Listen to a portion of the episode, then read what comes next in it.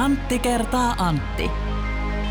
Kaksinkertainen katsaus pop-musiikkiin. Antti, onko kuullut, että yksi tällainen brittiläinen laulaja laulun tekijä, joka poistui keskuudestamme nelisen vuotta sitten, niin hän on syntynyt uudelleen? Okei, onko hän siis Kristuksen uusi tuleminen vai ihan niin kuin muuten vaan syntynyt uudelleen? No hän on syntynyt keilaajaksi. Okei. Ei vapahtajaksi, vaan keilaajaksi. Tiedätkö, mikä hänen nimensä on? No en kyllä nyt tiedä tällä, tällä alustuksella, vaikea arvata. No, hänen nimensä on David Bowley.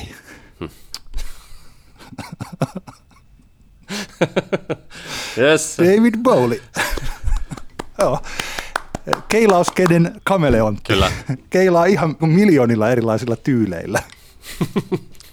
Hyvä. Tota, kiitos tästä Antti Granlund. Eipä kestä. Sinä kuuntelija kuuntelet Antti kertaa Antti podcastia. Tämä on kaksinkertainen katsaus popmusiikkiin ja, ja tota, minä olen Antti Hietala. Hei vaan kaikille. Ja jatkamme etätyöskentelyä. Jatketaan tällaisella hyvin koetulla linjalla. Meillä toisaalta meidän tämä tekninen tasomme on sen verran korkea, että mä luulen, että moni ei edes tajua sitä, että me ei olla samassa paikassa nyt yhdessä. Totta, totta. Tämä on, onko kaikki vain illuusiota? Ha, saattaa olla. Itse mä luulen, että niin ja vaikka sanoit, esittelit jo itsesi, niin hienoa Antti kuulla tälläkin viikolla sinun ääntäsi. Kiitos, kiitos paljon, kiitos paljon samoin.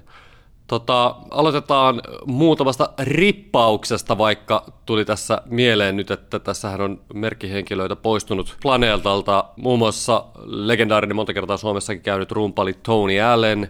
Hän menehtyi tuossa, kannattaa muun muassa vaikkapa tota, kuunnella Sebastian Tellerin La Returnel-kappaletta, jos haluaa Tony Allenin rumpalointia kuulla.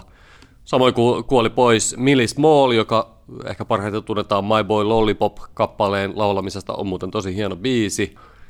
Ja sitten toki äh, Kraftwerkin Florian Schneider delasi tuossa. Minkälainen sun Kraftwerk-suhde on elämässäsi ollut, Antti? Sellainen, mikä tällaisen paljon musiikkia nauttivan ihmisen suhde on. Mä tuossa nopeasti tsekkasin vinyylivarastot, että kuinka paljon Kraftwerkin levyjä mulla on, niin kyllä mulla taitaa, taisi niitä sitten niin neljä tai oliko peräti viisi löyty heti. Ja että sellainen, johon mä en ole koskaan suhtautunut intohimoisesti. Mä en ollut esimerkiksi Flown keikalla silloin. En ollut, taisi olla sellainen vuosi, että ei mulla Flow väliin kokonaan. Mutta mä että, olin siellä, se oli, se oli tosi upea keikka. Joo, ja, mutta siis sellainen, että mä en oikein tiedä, mihinkähän mä voisin Kraftwerkia verrata, että jos nämä, mitä on monta kertaa mainittu, niin kuin Clashit ja Pixiesit ja Radioheadit on mulla siellä niin kuin ykkösenä, ja sitten, että mikä voisi olla, niin kuin Bruce Springsteenkin menee mulla Kraftwerkin ohitse, mutta en mä tiedä, siis semmoinen yhtyö, jota mä kuuntelen mielelläni, ja totta kai ymmärrän Kraftwerkin merkityksen joka on ollut valtava. Mm. Mitäs sulla? Joo, vähän sama fiiliksi, että Kraftwerk on jotenkin itselle aina, kun siinä kohtaa, kun itse alkoi jotain niin kuin musasta varsinaisesti, sille populaarimusasta jotain niin kuin tajuamaan, niin Kraftwerk oli ehkä sen niin kuin kore tuotantonsa siinä kohtaa jo julkaissut. Nyt puhun siis 80-90-luvun taitteesta ja, ja tota, jotenkin eh, ehkä eh, sitten kun meillä ei kotona, kotona sillä tavalla Kraftwerk soinut, kun mä olin pieni, niin kyllä se on niin hyvin, pienestä lähtien tiedostin, että Kraftwerkin vaikutus tota, länsimaisen populaarimusiikin kehittymiseen on ollut niin kuin, suunnattoman suuri, mutta ei, ei se mullekaan sellaista niin kuin, tärkeintä musaa ikinä ollut. Nyt se on, on tässä niin kuin, tuon jälkikasvun kautta on huomannut, että Kraftwerk on ollut tosi hyvää semmoista niin kuin lasten musiikkia myös. Se on molemmille mun tyttärille, mä oon heille kuunteluttanut tota Kraftwerkia ja jotenkin semmoisessa kaikissa niin kuin yksinkertaisuudessaan, rauhallisuudessaan ja selkeydessään Kraftwerkin musa on selkeästi semmoista, joka on ainakin, ainakin mun, mun lapsiin vedonnut tosi paljon ja niitä on ollut tosi hauska. Just tuossa vähän aikaa kaivelin vanhoja tiedostoja, kuvia ja videoita, mitä jollain vanhoilla puhelimella kuvattu, niin mulla on hauska semmoinen video, missä vanhemman tyttäreni kanssa tanssimme. We Are The Robots ja ha. ehkä vuonna 2010 ja tota, muistan, että paljon hauskoja hetkiä on ollut Kraftwerkin musiikin parissa tyttärieni kanssa. Sellainen muisto tuli nyt mieleen just tuosta We Are the Robotsista, että silloin vanhaan hyvään Nokia-kännykkä-aikaan, kun oli vielä pelkästään nämä piip-soittoäänet, niin se oli mulla monta vuotta soittoäänenä sen takia, että sen sai kuulostaa aika hyvältä. Eli että se toisin kuin joku Säkkijärven polkka, joka kuulosti aina vaan ihan kamalalta, niin se, sillä sai kivasti tehtyä sillä pikkusella kajarilla sen tyku tyku tyku tyku tyku tyku tyku tyku tyku tyku tyku tyku ja se kuulosti tosi hienolta. Et tota... siis sehän oli ihan paras, se oli paras se, tota, se, mä en muista mikä se Nokia-malli oli, ainakin mulla oli semmoinen, millä sai itse niinku säveltää niitä soittoääniä. Joo. Se oli ihan niinku aivan, aivan siis totaalisen hienoa. Mä muistan, että mä laitoin, tota, mulla oli pitkä aika toi äh, Mr. Velcro Fastenerin Bend-kappaleen se tota, Syna liidi melodia oli, oli, jonka olin itse näpytellyt siihen puhelimeen, se oli, se oli mahtavaa. Haa, mä muistan, että mä tein yhdelle mun, nyt mennään jo aiheesta sivuun, mutta yhdelle entiselle tyttöystävälle se halus, että kun sen äiti soittaa, niin sitten siellä tulee Abban Mamma Mia, ja sitten mä laitoin, sävelsin sen sinne sen Mamma Mian. Siinä oli vaan sellainen, että mä tein yhden pikku virheen, ja sitten se sanoi se, että ei sillä ole väliä, ei sillä ole väliä. Aina kun sen äiti soitti ja se meni väärin pikkasen se melodia siinä, niin mua aina otti päähän, että se oli mun tekemä ja mä olin Kyllä. sen väärin. Pieni pala sinusta kuoli joka kerta, kun hän äitinsä soitti. Joo, kyllä, kyllä, kyllä. Hei muuten yksi vielä, joka on tästä meidän seurastamme siirtynyt ajasta iäisyyteen, on The Stranglersin Dave Greenfield. Hän kuoli Aivan. 71-vuotiaana, kuoli koronavirukseen, eli okay. se oli myös vähän vielä tällainen ikävämpi tapaus totta kai. Kyllä, mutta eipä siinä, menkääpä kuuntelemaan kaikki nyt sitten tota, no, niin, vaikkapa Larry Turnell ja We Are The Robots ja, ja tota, My Boy Lollipop ja mikä nyt oli Syvä Stranglersin biisi sieltä Spotifysta pyörimään? No mä voisin ottaa, mähän on Stranglersia kun on kuunnellut aika paljonkin, niin kyllä varmaan niin No More Heroes on sellainen hyvä biisi, jota voi kuunnella. Mun oma suosikkini on ihan niin kuin pikkupojasta saakka ollut Golden Brown, no niin. joka on ehkä vähän eh, ei Stranglers-mainen biisi, mutta aivan upea kappale kaikkinensa. Mutta jutellaan live-keikoista, eli tässä vaiheessa striimikeikoista pääosin ja mietitään niiden vahvuuksia ja heikkouksia ja myös peruskeikkojen vahvuuksia ja heikkouksia. Onko tullut katottua nyt sitten viime puhumaan striimikeikkoja, Antti? No ei ole mitään tuota, kokonaisia striimikeikkoja, ei ole tullut aika paljon tuolla niin, kuin, niin, niin sanotusti to watch-listalla on, huomasin, että tota noin, niin areenaankin tullut vaikka mitä tuoreita vetoja, 22 pistepirkkoa ja onniboita ja, ja vaikka minkälaista, mutta lähinnä mä, mä tässä nyt niinku, se, miksi mä haluaisin tästä jutella on se, että kun tässä nyt kuitenkin varmaan, varmaan semmoinen niinku tovi menee ennen kuin vanhaan tyyliin päästään livekeikkoja katsomaan, mutta kova paine tietenkin kaikilla tekijöillä, soittajilla ja, ja tota, tietenkin tapahtumatuottajilla ja keikkapaikoilla on, on toteuttaa näitä keikkoja, jotta saadaan pidettyä jotenkin sitä – toimintaa yllä ja ehkä jotain tulovirtojakin jostain sitten saadaan säädettyä, niin tuli vaan semmoinen ajatus, että kun tässä nyt niitä muutamia livekeikkoja tullut katsottua, niin se, että istuu sohvalla ja nappikulkeet korvassa ja sivusilmällä katsoo sitä jotain strimauskeikkaa, niin siinähän kohtaan ollaan aika todella kaukana siitä semmoisesta oikein niin kuin onnistuneesta livekeikka nautintokokemuksesta – ja ajatuksena lähinnä se, että mitkä voisi olla ne sellaiset työkalut, millä näiden keikkojen toteuttajat, mitä heidän kannattaisi kiinnittää, mi- mihin heidän kannattaisi kiinnittää huomiota siinä kohtaan, kun tätä tilannetta nyt kuitenkin uutena normaalina joudutaan jonkun aikaa pitää, jossa ihmiset ei pääse paikan päälle keikkoja katsomaan. Varmaan siis tällainen yksi asia, josta mä rupesin miettimään, että ehdittiinkö puhua podcastissa tuosta JVGn Ei me siitä puhuttu. vappuaaton keikasta, mutta eihän me siitä puhuttu, koska mehän nauhoitettiin juuri siinä vappuaattona tämä edellinen jakso. Tällainen uuden teknologian yhdistäminen, niin sehän on ilmiselvästi se yksi asia. Ja Katoiko muuten sitä JVGtä? Öö, en katsonut kato, kokonaan, katsoin kyllä muutamankin pätkän katsoin. Koska sehän oli kuitenkin sit, se oli mun mielestä erittäin onnistunut. Ja siitä muutamat, esimerkiksi Oskari Onninen ja Anton Vanhamajamaa tahoilleensa, tai toinen taas kirjoittaa Hesari ja toinen sitten Yle Xlle, niin kehuivat sitä keikkaa paljon ja nostivat sen jopa tällaiseksi niin kuin tulevaisuuden sukupolvikokemuskeikaksi, että ihmiset, jotka olisivat halunneet viettää vappua jossakin yhdessä, niin viettivät sitä sitten JVGn keikan kautta, että se olisi yhteisöllinen kokemus. Mä en ole ihan varma siis, että tällaiselle perheelliselle, että tässä on niin paljon kaikkea muuta, paljon isompaa, että tästä keväästä kyllä varmaan muistetaan hyvin paljon kaikki muut asiat. siis esimerkiksi tällaiset etäyhteydet ja team-palaveri, kun tökkivät videokuvat ja sitten sellaiset asiat, joissa viikonpäivät unohtuu enemmän kuin se JVG. Toisaalta sitten taas mä voin ajatella, että tällaiselle niin pari kolmekymppiselle se saattoi olla oikeasti tosi iso juttu. Joo. Ihan tällaisena tapauksena, ja että kun siinä lähdettiin hakemaan jo sitä sellaista, että pääsee luomaan sen oman hahmon ja pääsee sinne keikalle, vaikka se oli, en luonut omaa hahmoa, mutta käsittääkseni se oli niin kuin vähän köpöä, vähän sillä esiaste tässä, niin tonne suuntaan, eli että jos me päästään siihen, että ihmiset oikeasti voivat virtuaalisesti olla siellä mukana ja nähdä toisiaan siellä keikalla ja sitten vielä jopa jotenkin vaikuttaa siihen keikkaan ja niin, että ne, se visuaalisesti näyttää sellaiselta, mitä oikeassa maailmassa ei voida tehdä. Hmm. Ja sitten jos tähän vielä ruvetaan yhdistämään vaikka jotain VR lasi, niin kuin virtual reality lasiteknologiaa tai sen sellaista, mikä vaikka tuolta pelipuolelta on jo tuttua, niin siellähän voisi olla sellaisia asioita, että ne muuttuu huomattavasti mielenkiintoisemmaksi. Kyllä.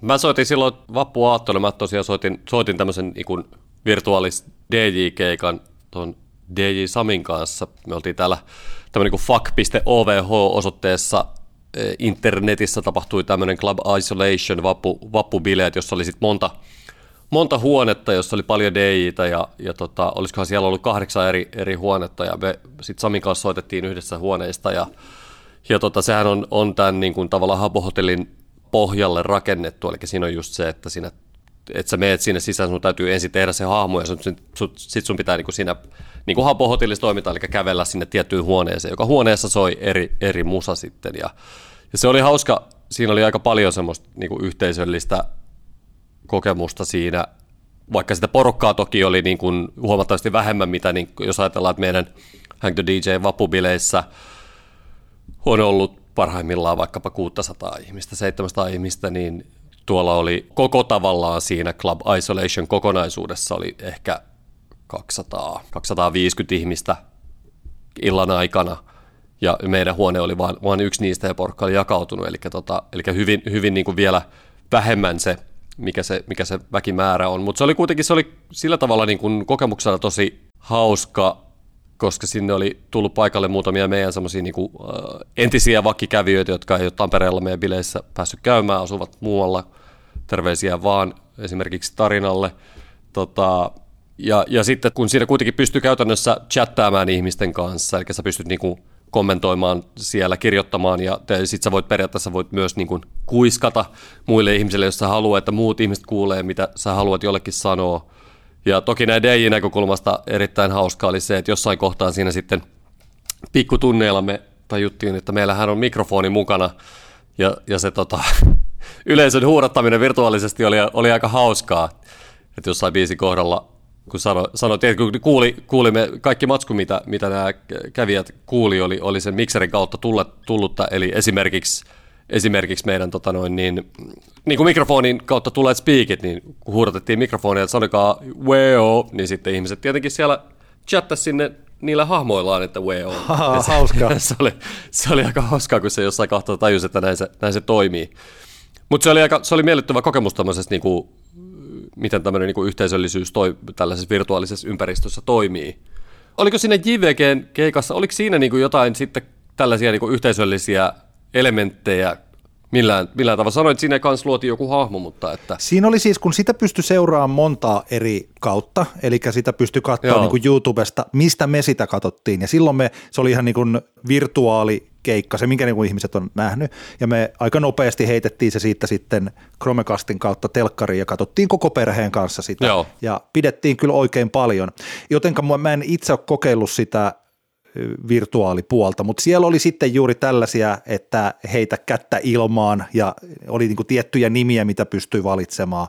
Eli siellä oli olemassa joitakin, nyt joku muu kertoisi paremmin tai tämän pystyisi, niin kuin, että miten se nyt sitten meni, mutta että siellä oli olemassa tällaisia tiettyjä eleitä, joita pystyi tekemään ja tiettyjä aika rajallinen määrä erilaisia asioita. Joo. Mutta että mun mielestä ehkä tässä jotenkin ajattelee, että tärkeämpää on se, että niitä oli jo siellä ja että jos tällaisia vastaavanlaisia tai kun näitä vastaavanlaisia järjestetään, niin sitä puolta varmaan tuolla tälläkin hetkellä kehitetään yhä niin kuin enemmän ja enemmän, että mitä kaikkea se voisi olla. Joo, kyllä, koska mulla ensimmäinen tässä tavallaan, kun listasin vähän näitä asioita, mitä tuli mieleen, että missä tämä striimikeikat ei vielä vielä esimerkiksi, niin kuin missä se ei ehkä niin kuin sama, samalle tasolle pääse, on se, mikä normi livekeikkoihin liittyy, se semmoinen niin ulkona käymisen kulttuuri ja siihen liittyvä sosiaalinen toiminta, eli sitähän me ei niin kuin striimikeikoilla, siihen on vielä, mä näkisin, että aika pitkä matka siihen, että striimikeikoilla päästään samanlaiseen tilanteeseen, eli siinä, mitä, mitä se niin kuin keikoilla käyminen ja tietenkin etenkin festareilla käyminen ihmisille on, että ne on sosiaalisia tilanteita, joissa sitten voi tutustua uusiin ihmisiin, etsiä, etsiä itselleen yhden illan tai pidemmän ajan kumppania tai, tai tota, mitä ikinä se sosiaalinen toiminta kenellekin on. Siihen niin striimikeikat ei, ei vielä tällä hetkellä ihan, ihan kovin helposti pääse. Ei ne pääse, siis eikä, toi on se suurin, että tota, siis sellainen, että se ei, mä en näe, että se tulisi, että niin mikään korvaa sitä. Siis mä en tiedä, onko tämä joku hölmy, vedetäänkö tässä vähän, tai vedänkö minä nyt tässä vähän mutkan turhan suoraksi, mutta Longplay julkaisi 26. päivä huhtikuuta Anu Silverperin loistavan jutun Hellät apinat, joka, jossa käsitellään tosi tällainen lämpimästi ja hienolla tavalla sitä, että kuinka ihminen tarvitsee kosketusta – ja siis sitä, että tämä lähtee tällaisella ajatuksella, tavataan ajatella, että suomalaiset eivät ole koskettelevaa kansaa, mutta oikeasti siis ihmiset koskettelevat toisiaan koko ajan silloinkin, kun se ei ole välttämätöntä, mm. ja että täällä niin kuin käydään läpi jotenkin niin ihan evoluution kautta sitä, ja se kosketus ei tarvi olla tietenkään niin kuin seksuaalinen, eikä se tarvi olla se oikeastaan niin kuin halaus, tai siis sellainen, että se on jo, mutta siis tietyllä tavalla siis se ihmisen läheisyys on jotenkin, se on tosi tärkeää. Ja mä Kyllä. luulen, että aika monella ihmisellä, jos ei sitä saa, niin se siis se, siitä seuraa niin kuin melkoista ahdistusta, tai että sitä ei välttämättä itse edes tietoisesti tajua, Kyllä. mutta kun että on vaan tosi jotenkin levoton ja rauhaton ja siis tällainen olo. Ja vaikka sitten tästä nyt hypätään sinne keikalle, missä monet on siellä niin, että he eivät halua, että heihin kosketaan, ja sekin on siis niin kuin, totta kai, kukin saa päättää itse omasta koskettamisestaan, mutta että siellä kun on sinne samassa tilassa, niin vaikka ei ihan koskettaisi, että siinä kuitenkin ollaan jotenkin lähellä toista ihmistä. Niin, niin. Ja mi, mä en koe, että niin kuin mikään tällainen virtuaalijuttu tulee tätä asiaa vaikka me oltaisiin kuinka yhteisöllisiä, kuinka meillä olisi ne kaikki suurin piirtein niin virtuaaliasut päällä, mm. niin sitä voi olla vaikea hakea sitä sellaista, että se ihmis, kosketus tai läheisyys. Et sitä ei pysty korvaamaan millään tavalla. Niin, niin, niin kauan tämä on sitten jotain, että tässä puhutaan jotenkin vähän sillä, että kun mietin tällaisiakin asioita tässä, että kun vähän turhan moni vaikka tämmöinen niin kasvisruokavaihtoehto, niin ne on sellaisia, missä yritetään jäljitellä lihaa. Mm. Beyond Meat burgerit, jotka on loistavia, kuin että olisi jotenkin kiva, että päästään jo siitä yli siihen, että tämä on ihan eri ruoka että ei tämän tarvi olla siis sillä niin kuin lihan korviketta, niin, vaan niin. jotain ihan muuta. Niin mä ajattelisin tätä virtuaalikeikkapuolta myös, että se on sitten jonkinlainen toisenlainen kokemus, joka on lähempänä jotakin. Kyllä, kyllä. Vaikkapa, vaikkapa mistä nyt on paljon puhuttu, vaikka näistä Fortnitein sisällä tapahtuneista keikoista. Joo. Että se voi olla lähempänä vaikka peliä. Niinpä, ja sä, sä oot kyllä ihan oikeassa siinä, että, että, että tota, itsekin kun tässä on miettinyt vaikka – mahdollisia virtuaalisia toteutusmalleja vaikkapa Uusi Tampere-tapahtumalle. Se on ihan mahdollista, me joudutaan, jos tota rajoitukset jatkuu, niin miettimään vakavasti niin kuin virtuaalista toteuttamista, niin kyllähän se tavallaan huomaa, että helposti jää jumiin semmoisiin ajatuksiin siitä, että miten me koitettaisiin niin kuin toteuttaa se mahdollisimman samalla tavalla ihmisille kuin mitä se olisi käytännössä, kun he tulisivat paikalle. Mutta mitä enemmän tätä asiaa miettii, niin se on täysin väärä, väärä lähestymistapa. Sitten ehkä täytyy, täytyy huomioida myös se, kun sä, puh, sä puhut tuosta koskettamisesta ja, ja niin kuin muustat siinä, se on, sä, oot, sä oot ihan oikeassa, Silverbergin teksti täytyy lukea, mä en ole lukenut vielä, mutta jos me mietitään vaikka tätä Travis Scottin Fortnite-keikkaa, joka rikkoi kaikenlaisia ennätyksiä ja, ja PS Tykitellään podcastissa siitä, siitä puhutaan enemmän, niin, niin kyllähän se varmasti niin kuin sille kohdeyleisölle, joka siellä, siellä on, niin sehän voi olla, että tuommoinen kokemus saattoi olla ihan hirvittävän paljon niin kuin monella tasolla upeampi kuin mikään yleisötapahtuma aikaisemmin, jos tiedät mitä meinaan. Eli, joo, eli kyllähän tässä, tässä täytyy niin kuin huomioida myös sitten tämmöiset niin sukupolvi kysymykset, kun tätä asiaa mietitään, että tota, sanotaan näin, että tuommoinen 12-vuotias gameri ei välttämättä ihan samalla tavalla ajattele niin. lempeistä apinoista kuin, niin. kuin ei, se on ihan, se on ihan mahdollista. Et, tota, eikä pidä mennä tosiaan, niin, kuten sanottu, että kunkin kokemus on oma ja meillä on niin tällainen. Tämä tuli mulle vaan mieleen siitä, siitä että et, tota, se on kyllä, tärkeää kyllä. Ainakin, ainakin osalle. Siitä tota, tuli mieleen noista normaalikeikoista, niin tämähän on semmoinen homma, jota, jo, mä tiedän, että keikka venueiden osalta tätä asiaa on mietitty aika paljon tässä niin kuin viime vuosina paljon, mutta asialle ei ihan hirveän paljon missään tehty, mutta jotkut paikathan siinä onnistuu, eli siinä, että jos sä meet keikkapaikalle katsomaan live-keikkaa ja se paikka on tosi miellyttävä ja, ja siellä on niin kuin tosi mukava olla monella eri tasolla, niin sehän on semmoinen myös semmoinen vahvuus, mitä sä et siellä kotisohvalla niin kuin saa. Kotisohvassa tai nojatuolissa on omat etunsa, mutta siinä oikeasti viihtyisessä ja hienossa keikkapaikassa, niin, niin siinähän on semmoisia etuja, mitä, mitä, ei, tota, mitä siellä kotona saa. Nyt just G-Live Lab voitti tämän, nehän voitti nyt, huomasitko, kun nehän voitti tämmöisen niin kuin maailman parhaan keikkapaikan palkinnon. Live Lab on hyvin niin kuin onnistunut monella tapaa, ei, ei mielestäni mitenkään niin kuin täydellinen mesta, mutta mikäpä olisi. Mutta Suomessa on kyllä paljon, paljon niin kuin oikeasti, on muutamia todella, todella miellyttäviä paikkoja katsoa keikkaa.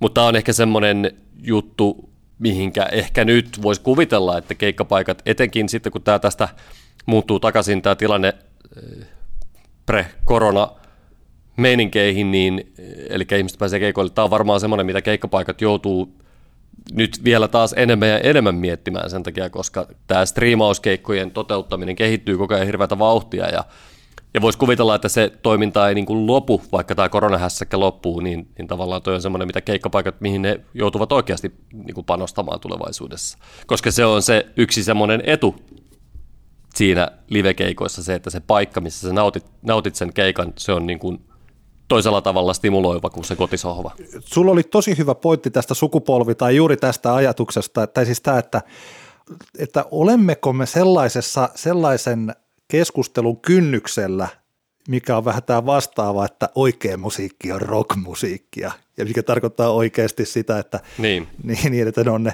valkoihoiset miehet, kun soittaa oikealla soittimilla ja sitten tota, muut ihailee, vai että tämä, mikä tämä nykyinen maailma on paljon enemmän tai toivottavasti eniten sitä, että musiikki ei ole pelkästään, voi olla niin, kuin niin montaa erilaista asiaa, että että myös koneilla tehty musiikki voi olla arvokasta, siis niin kuin you know, niin että mennäänkö tässä just siihen, että minun kaltaiseni on sitä mieltä, että kyllä se tarvii sen oikein live-elämyksen, että on se live-keikka ja sitten tuolla joku 15-vuotias on sitä mieltä, että miksi mä haluaisin mennä johonkin hikiseen paikkaan kuuntelemaan jotain ja sinne pitää mennä ja sitten yöllä tulla takaisin ja mitä, mitään sellaista. Niin, niin. Paljon mieluummin mä katson tätä, missä mä voin olla tässä virtuaalimaailmassa. Mm joka on tällainen. Kyllähän mä muuten, jos mä niin mietin tällaista, että mikä voisi olla sellainen striimikeikka tulevaisuus, niin olisihan sellainen, että jos olisi niin kuin tällainen festivaali, siis joka toimisi tällaisen normaalin festivaalin lain alaisuuksilla, mutta se tapahtuu vaikka siellä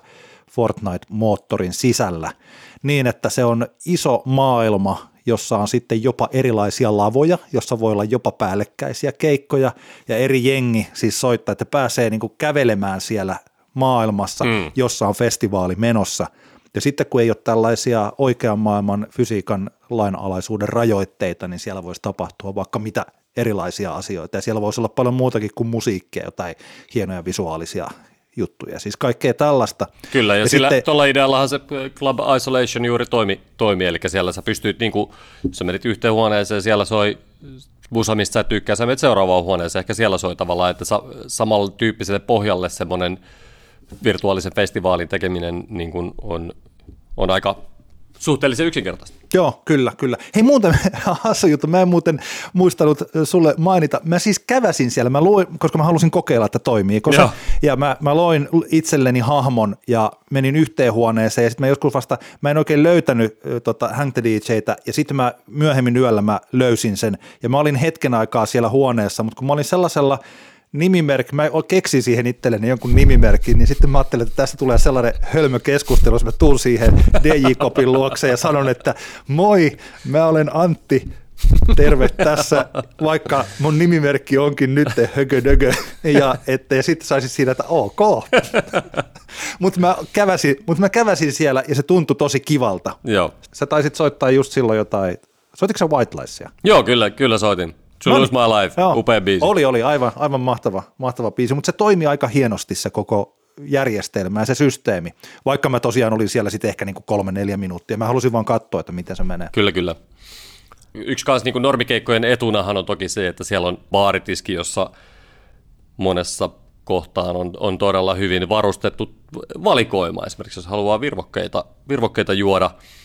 Kotijääkaappiinhan voi toki ihminen ostaa mitä tahansa, mutta tota, vielä se on ehkä semmoinen, mi- missä tota, normikeikka jossain määrin sen etuna on tämä virvokepuoli. Toki itse esimerkiksi ikävimpiä asioita festivaaleillahan on, on se tota, kaljajonossa seisominen ja sitten se lämpimän oluen saaminen muovituoppiin. Että toisaalta voidaan ajatella, että kotikeikalla ne mahdollisuudet taas ihan toisenlaiset tämmöiselle niin kuin virvokkeiden saamiselle.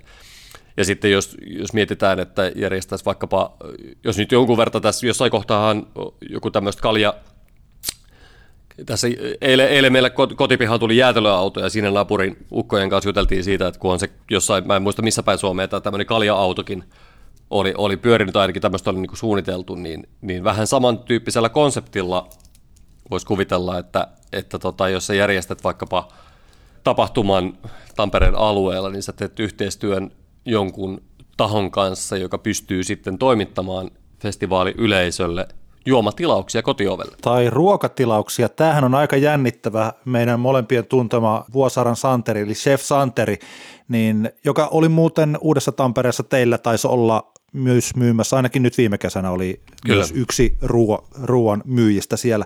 Niin kuin hänellähän on nyt tällaisia ollut niin kuin äitien päivämenuita ja vappumenuita ja tällaisia, jotka tehdään tilaukset ja sitten hän tuo ne tiettyyn mm. aikaan ja niistä voidaan laittaa. Et va- Vastaavanlaista palveluahan on monella ravintola-alan yrittäjällä tällä Kyllä. hetkellä. Niin tota, olisihan toi mahtavaa, että festivaali alkaa kello 18 ja vaikkapa voi tilata ruuat ja sitten sieltä se henkilö, joka olisi siellä paikassa ollut kuivaamolla tarjoamassa sitä ruokaa, niin he tekevätkin tämmöisen kahden kolmen tunnin ajoreissun ympäri Tamperetta tai ympäri, ympäryskuntia ja tarjoavat Kyllä. festariruuat ja, ja siis tällainen. Niin Kyllä, tai kuvitellaanpa se, kun nythän on, nythän oliko Amazon on testannut näitä drone-kuljetuksia ostoksille, niin kuvitelepa se, että sit, tota, tässä kun mennään vielä pari vuotta eteenpäin, niin se, että sä pystyt, sit, sä teet, sä katot keikkaa ja sitten tulee vähän nälkä, sit sä käyt tsekkaamassa siellä, mikä tämä festarin menu oli.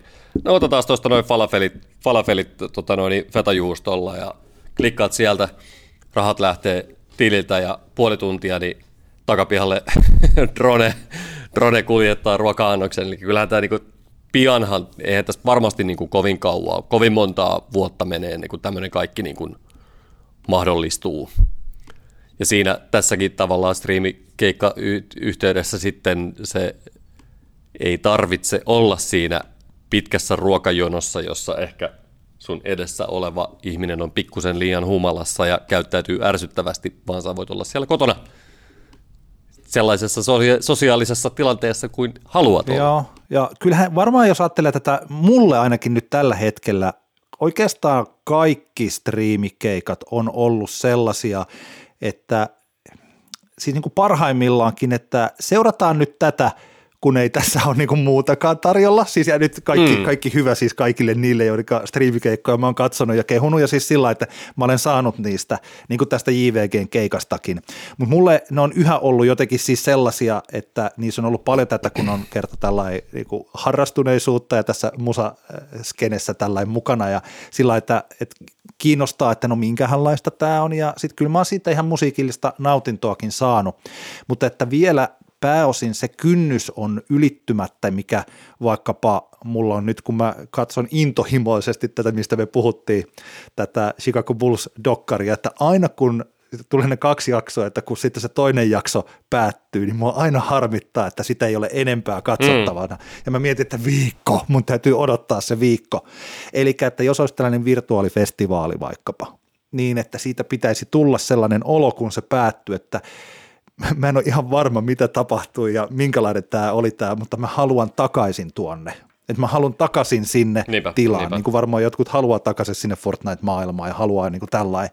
Niin, ja sitten näin syntyisi se, oikeasti se sellainen teollisuus, että no, mä en nyt sitten nähnyt Jesse Markinia, tai mä näin sen no, niin kuin nopeasti siellä yhdellä virtuaalifestivaalilla, mutta onneksi kolmen kuukauden tai kahden viikon päästä on sitten seuraava virtuaalifestivaali, jonne mä ostan lipun ja menee sitten sinne hienoon maailmaan. Siis niin kuin tällaisia asioita, että se keikka, mä en tiedä miten muut kokee se, mutta että se keikka, että se ei olisi tällainen tämän oikean keikan korvike, joka nyt on sitten mm.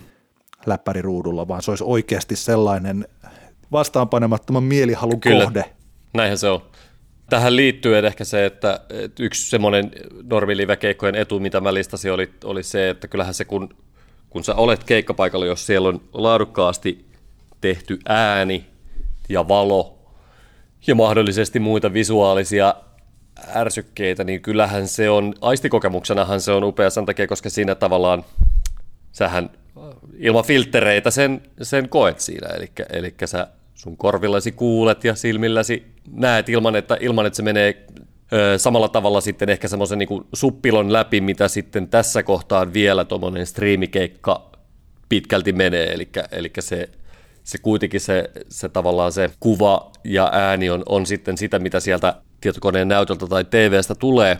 Toki tässä kohtaa voidaan ajatella myös, että, että tämä koko kuvio on striimikeikan etu siinä mielessä, että – kyllähän me kaikki ollaan oltu niillä livekeikoilla, jossa soundi on ollut niin paska, että, että se on tavallaan pilannut jo heti, heti alkuunsa sen kokemuksen.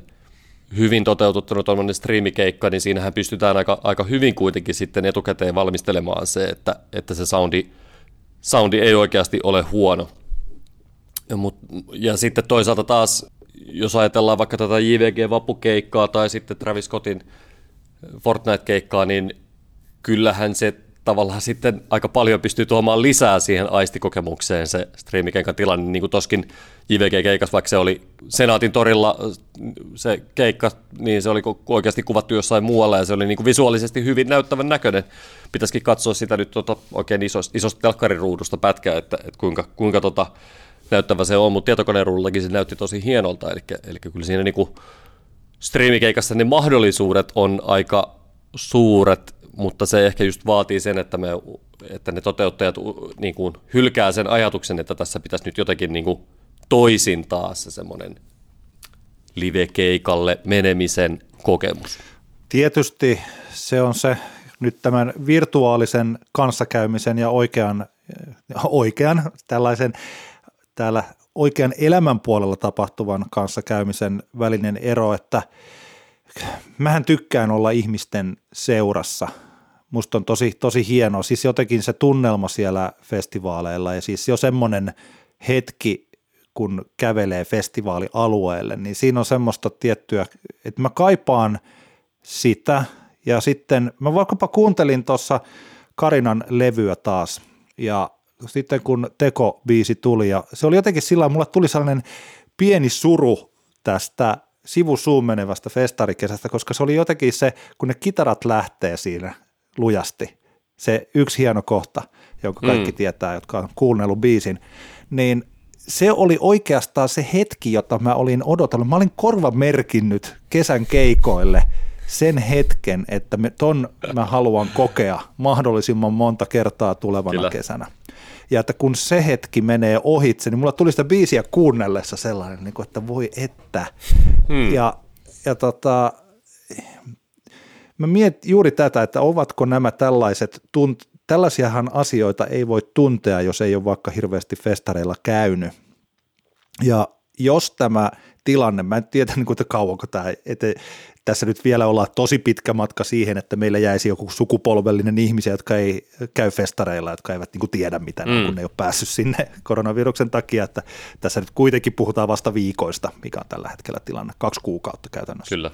Niin, tota, niin mutta että tuleeko tästä sellainen asia, jota jotkut virtuaalisessa maailmassa elävät ihmiset eivät kaipaa, ja mä kaipaan niitä, niin tota, niin. Niin, tuli vaan Joo, mieleen. Kyllä, siis ehkä, ehkä tota, kyllähän sitä paljon live-alalla on pohdittu sitä, että miksi, miksi tota nuoret ei keikoilla käy. Ja kyllähän se on ihan semmoinen aito huolihan se on ollut pitkään, että, että tota, olisiko Live, Live Think tästä niin tutkimuksenkin teki, että tästä nuorten keikoilla käymisestä ja, ja siitä, miksi, miksi ne ei käy ja miksi ne käy, niin tota, kyllähän se on ihan semmoinen aito huoli. Eihän se kaik, kaikkien näkökulmasta tietenkään huoli on. Kaikille joillekin se on ihan niin kuin tavallaan normaalia, että ei nyt mihinkään festareille mennä könyä, mutta että kyllä se paljon sitä pohditaan, että, että miten vältetään se tilanne, että tulee semmoinen sukupolvi, joka ei tiedä live-keikoilla käymisen ihanuudesta. Sellaisen mä voisin sanoa tällaisen ehkä ajatuksen niille ihmisille, jotka järjestävät tapahtumia tällä hetkellä. Ja mä oon aika, siis ne, niiden muutamien kanssa, kun on keskustellut tästä, että mitä jos tapahtuisikin niin, että tai mitä, niin kuin, että kun on näitä virtuaalikeikkamahdollisuuksia ja striimijuttuja, niin olisitko mukana siinä bisneksessä, niin aika moni on sanonut, että eivät he halua siellä olla, että he järjestävät live-tapahtumia ja sitten joku muu järjestää näitä striimejä. Niin ehkä sitä voisi vähän miettiä, koska – tällä hetkellä kaikki se tapahtuman järjestäminen ja tällaisen niin kuin asiakaskokemuksen, positiivisen asiakaskokemuksen luominen ja siis tosi paljon tietoa on sillä jengillä, joka nyt järjestää näitä tapahtumia. Ja Suomessa aletaan olla mun mielestä todella hyviä siinä, eli Suomessa on tosi paljon laadukkaita tapahtumia, isoja ja pieniä, mm. siis kaikkea tätä, niin sitä tietoa ja osaamista on hirveän paljon, niin tietyllä tavalla siis se tapahtuma järjestäjäpuoli on siinä tosi paljon edellä kaikkia niitä ihmisiä, jotka järjestää sitten, haluaa järjestää niin kuin virtuaalipuolella jotain. Heillä taas on se teknologinen etumatka, mm. mutta että jos saa niin kuin nämä kaksi tahoa rupeaa järjestämään yhdessä, että jos se nykyinen tapahtumajärjestäjäpuoli ajattelee, että no, no nyt sitten noita Fortnite-jengiä, joka järjestää artistien kanssa näitä virtuaalijuttuja, me täällä odotellaan että voitaisiko me järjestää jossain vaiheessa live-tapahtumia, niin se välttämättä ei ole hyvä mindsetti, mm. vaan niin kuin kannattaa miettiä sitä. Mä en tiedä, onko tämä kökkö vertaus, mutta vaikka niin kuin radiobisneksessä mehän ollaan tässä nyt jo oikeastaan niin kuin kymmenen vuotta, vähän yli kymmenen vuotta on ollut niin kuin vahva strategia siinä, että mitä tehdään netissä ja mitä tehdään podcasteissa, mitä tehdään niin kuin audiossa, että me ei olla puhuttu enää muutamaan vuoteen, että me ollaan radiobisneksessä, vaan että tämä on audiobisnestä ja katsotaan, että mitkä ne reitit voisi olla, että tämä bisnes pysyy olemassa ylipäänsä. Mm. Niin tällaisia Joo. ajatuksia voi ehkä niin kuin tapahtumabisneksessä miettiä. Kyllä, ja sitten yksi semmoinen mun mielestä avainhomma ehkä, jolla voidaan vähän tätä keskustelua tässä nivoa kasaan, niin sanotusti on se, että itsekin tuossa mietin vaikka meidän, meidän uusi Tampere-tapahtumaa, jos meillä on kahden päivän lippu on siellä 50 päällä, monissa muissa tapahtumissa vielä enemmän, ja sitten, sitten tapahtumajärjestäjä miettii, että miten ihmeessä me saadaan niin kuin ihmiset maksamaan edes niin kuin lähelle – sitä määrää rahasta, koska sehän on iso kysymys nyt että tietenkin, mikä, mitä tässä koko ajan niin kehitellään, se, että miten virtuaalitapahtumissa saadaan tulovirtoja samalla tavalla, jotta voidaan artisteille maksaa edes suurin piirtein samalla tavalla kuin perinteisesti livekeikoista ja toisaalta miten tekijöille saadaan palkkio tekemisestä, niin, niin, niin se on se iso kysymys. Se juttu siitä, että kuinka tapahtuma, perinteisissä live-tapahtumissa on niin hyvin rajoitettu se kapasiteetti, paljonko ihmisiä voidaan ottaa. Klubikeikat tai festivaalikin, kaikilla, kaikilla mestoilla on niin kuin rajansa, paitsi ehkä jollain Kantolan tapahtumapuistolla Häme, Hämeenlinnassa, jossa kaksi kolmasosaa yleisöstä ei välttämättä oikeasti sitä keikasta pysty nauttimaan, mutta kuitenkin se idea, ajatus siitä, että kun tehdään virtuaalisia tapahtumia, niin silloinhan oikeastaan se, se kapasiteettihan on, on rajaton. Totta kai siinäkin jossain kohtaa sitten rajat tulee vastaan – mutta, mutta kuitenkin se, se on mun mielestä ehkä semmoinen tärkeä ajatus, joka nyt niille, jotka miettii virtuaalisten tapahtumien järjestämistä, niin se, että jos ajatellaan, että sun tapahtuman pääsymaksu on ollut 50 euroa, sä oot voinut ottaa siihen tapahtumaan 2000 ihmistä paikalle, niin pitää se ajatuskin pyöräyttää niin, että mitä me saadaan sitten, jos me joudutaan, voidaan pyytää lipusta vaikka 10 euroa, 20 euroa, niin mitä me saadaan niin suhteessa enemmän sitten porukkaa sinne osallistumaan siihen tapahtumaan, maksaa se lippu, ja onhan siinä niin kuin kynnys hirveän paljon pienempi sillä tavalla, koska sen ihmisen hän ei oikeasti tarvi raahata sitä persettään minnekään. Ja ehkä se ajatus pitääkin siltä, siltä pohjalta nyt niin kuin siitä, siitä pohjalta lähteä, että, että nähdä se niin kuin mahdollisuutena se, että se kapasiteetti on ihan erilainen. Joo. Ja se, se lähtökohtaisesti se kynnys ihmisillä osallistua on, on ehkä pienempi, koska sä voit tehdä sen kotisohvalta. Nythän tota, Tampereen klubi ja, ja Oulun 45 Special keikkapaikat järjestävät yhdessä tämmöisen Staying Alive-festivaalin 12-13.6.2020. Se on hyvin kiinnostava nyt ehkä tämmöinen niin kuin, ehkä jossain määrin voitaisiin sanoa tämmöinen benchmark-tapahtuma siitä, että miten ihmiset siihen reagoi, kuinka paljon he ostavat lippuja. Tiketti esimerkiksi tällä hetkellä myy, myy näitä Staying Alive-festivaalin lippuja, jossa kaksi päivää 20, yksi päivä 10 ja sitten on tämmöinen tukilippu vielä mahdollisuus, mahdollisuus ostaa siihen päälle. Mutta tästä Staying Aliveista odotan kyllä todellakin kiinnostuksella, miten se on toteutettu ja kuinka hyvin se toimii ja, ja mitä muita elementtejä tässä tapahtumajärjestäjät ovat tuoneet tähän muuta kuin sen, että nökötetään siinä sohvalla ja katsotaan sitä, katsotaan ne nappikulket korvassa sitä keikkastriimiä. Eli tosi, tosi kiinnostavaa kyllä tulee olemaan jälkikäteistä analysoida, että miten, miten se meni. Olisiko muuten tähän, no toi itse asiassa on aika hyvä lopetus muuten, mä ajattelin, että onko meillä striimikeikkojen tällaisia kompastuskiviä mielessä, että mitä ne vois olla vai onko se näitä niin kuin ilmeisiä, eli jos netti pykii tai äänenlaatu on huono tai jos se on Ilmaiseksi voi tehdä sellaisia, että laitetaan nettikamera päälle ja ruvetaan akkarilla rämpytteleen tai heitetään niin kuin tällaisia jotain niin kuin sellaista pientä, niin sitä voi tehdä sellaisena harrastuksena, mutta jos haluaa mm. bisneksen, niin sitten sen pitää niin kuin kuulostaa hyvältä. Mutta onko olemassa jotain muuta sellaista, joka työntää yleisöä luottaa niin kuin striimipuolella? Niin, en tiedä, siis niitähän tässä nyt on, on vähän käyty, että se, se tavallaan se ulkona käymisen ulottuvuuden puuttuminen siinä – sitten toisaalta anniskeluun liittyvät kysymykset, että tosiaan toi netti, jos tota, ei ole otettu kiinnitetty tarpeeksi huomioon, niin kuin tässä Dungen internetkeikkakokemuksessa oli se, että, että siinä vaan järjestäjä ei ole ottanut huomioon, että se ei ole tarpeeksi hyvä heidän tota, noin, niin verkkonsa siellä, siellä studiossa, eli, eli se lähetys pyki niin paljon, mutta e, en mä niin kuin keksi äkkiseltään semmoisia muita ylitsepääsemättömiä esteitä tai, tai semmoisia, mikä olisi jollakin ihmisellä se, että, että no en minä nyt mene katsomaan tuota kaikkea, en mä nyt maksa tuota rahaa sen takia, koska tyyppisesti, että, että tota, ehkä tässä on nyt vaan lähinnä just se, että kun tämä tuli nyt niin nopeasti tämä tilanne, niin aika paljon semmoista ehkä ihmisten mindsetit ei ole vielä siinä, tiedätkö, valmiita siihen, että näitä keikkoja nyt jonkun aikaa, jos halutaan keikoista nauttia, niin niitä nautitaan tällä virtuaalisesti.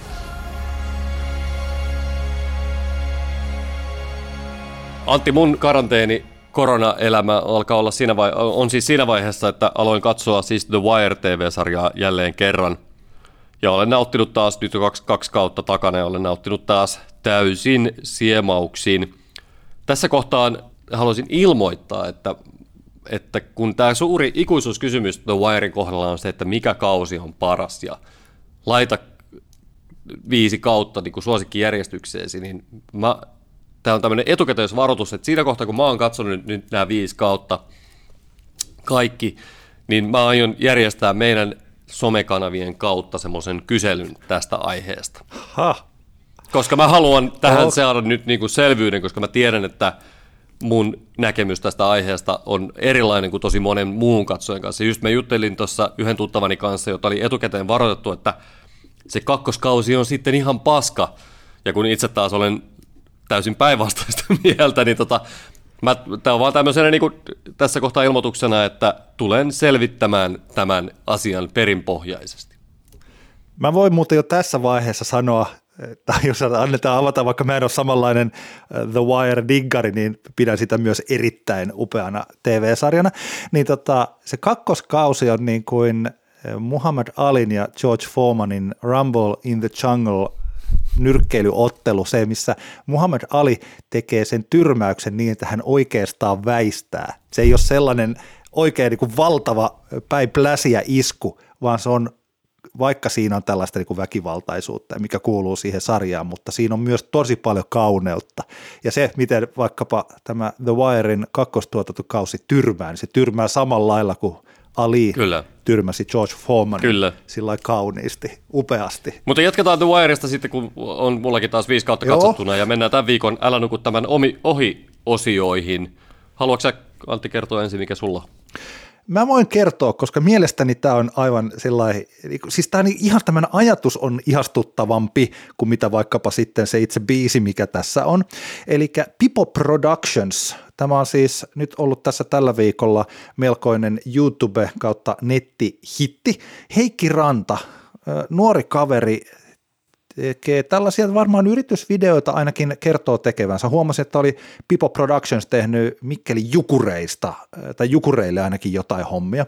No hän on tehnyt tällaisen, kuinka säveltää oikeaoppisesti kuin Juise Leskinen. Aikaisemmin hän on tehnyt vastaavanlaisen J. Karjalaisesta, mutta tämä Juise-homma on parempi. Ja siinä hän on hakenut sitten näitä Juisen tapoja tehdä biisejä – vaikkapa sointukierroista lähtien, että kuinka Juisella on hyvin yleinen tämä kertoskeen sointukierto, jossa on G-duuri, A-duuri, D-duuri, H-molli. Ei kun mitenkäs se menee, no menee miten menee. Hmm. Niin tota, joka tapauksessa taitaa olla itse asiassa D, E, A, fis, molli.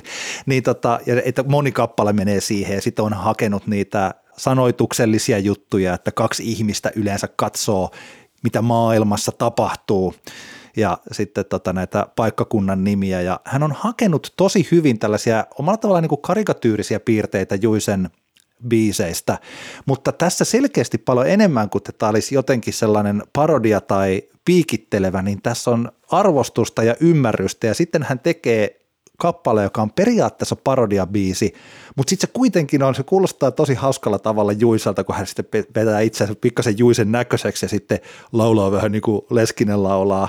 Ja se biisi on, se on nokkela ja toi on hauska. Tuossa on joku semmoinen tietty lämpö taustalla. Vahva suositus. Kuinka säveltää oikea-oppisesti kuin Juise Leskinen, Pipo Productions ja Heikki Ranta. Joo, mä tykkäsin, musta oli jotenkin kauhean miellyttävä tämä video. Se oli hauska, kun sitä kuitenkin välittyy vahvasti se, että se, hän, niin kuin tämä Heikki tässä niin kuin oikeasti tykkää, tykkää Juisen musasta, eli se oli hyvin semmoisella niin kuin lämmöllä tehty video. Joo.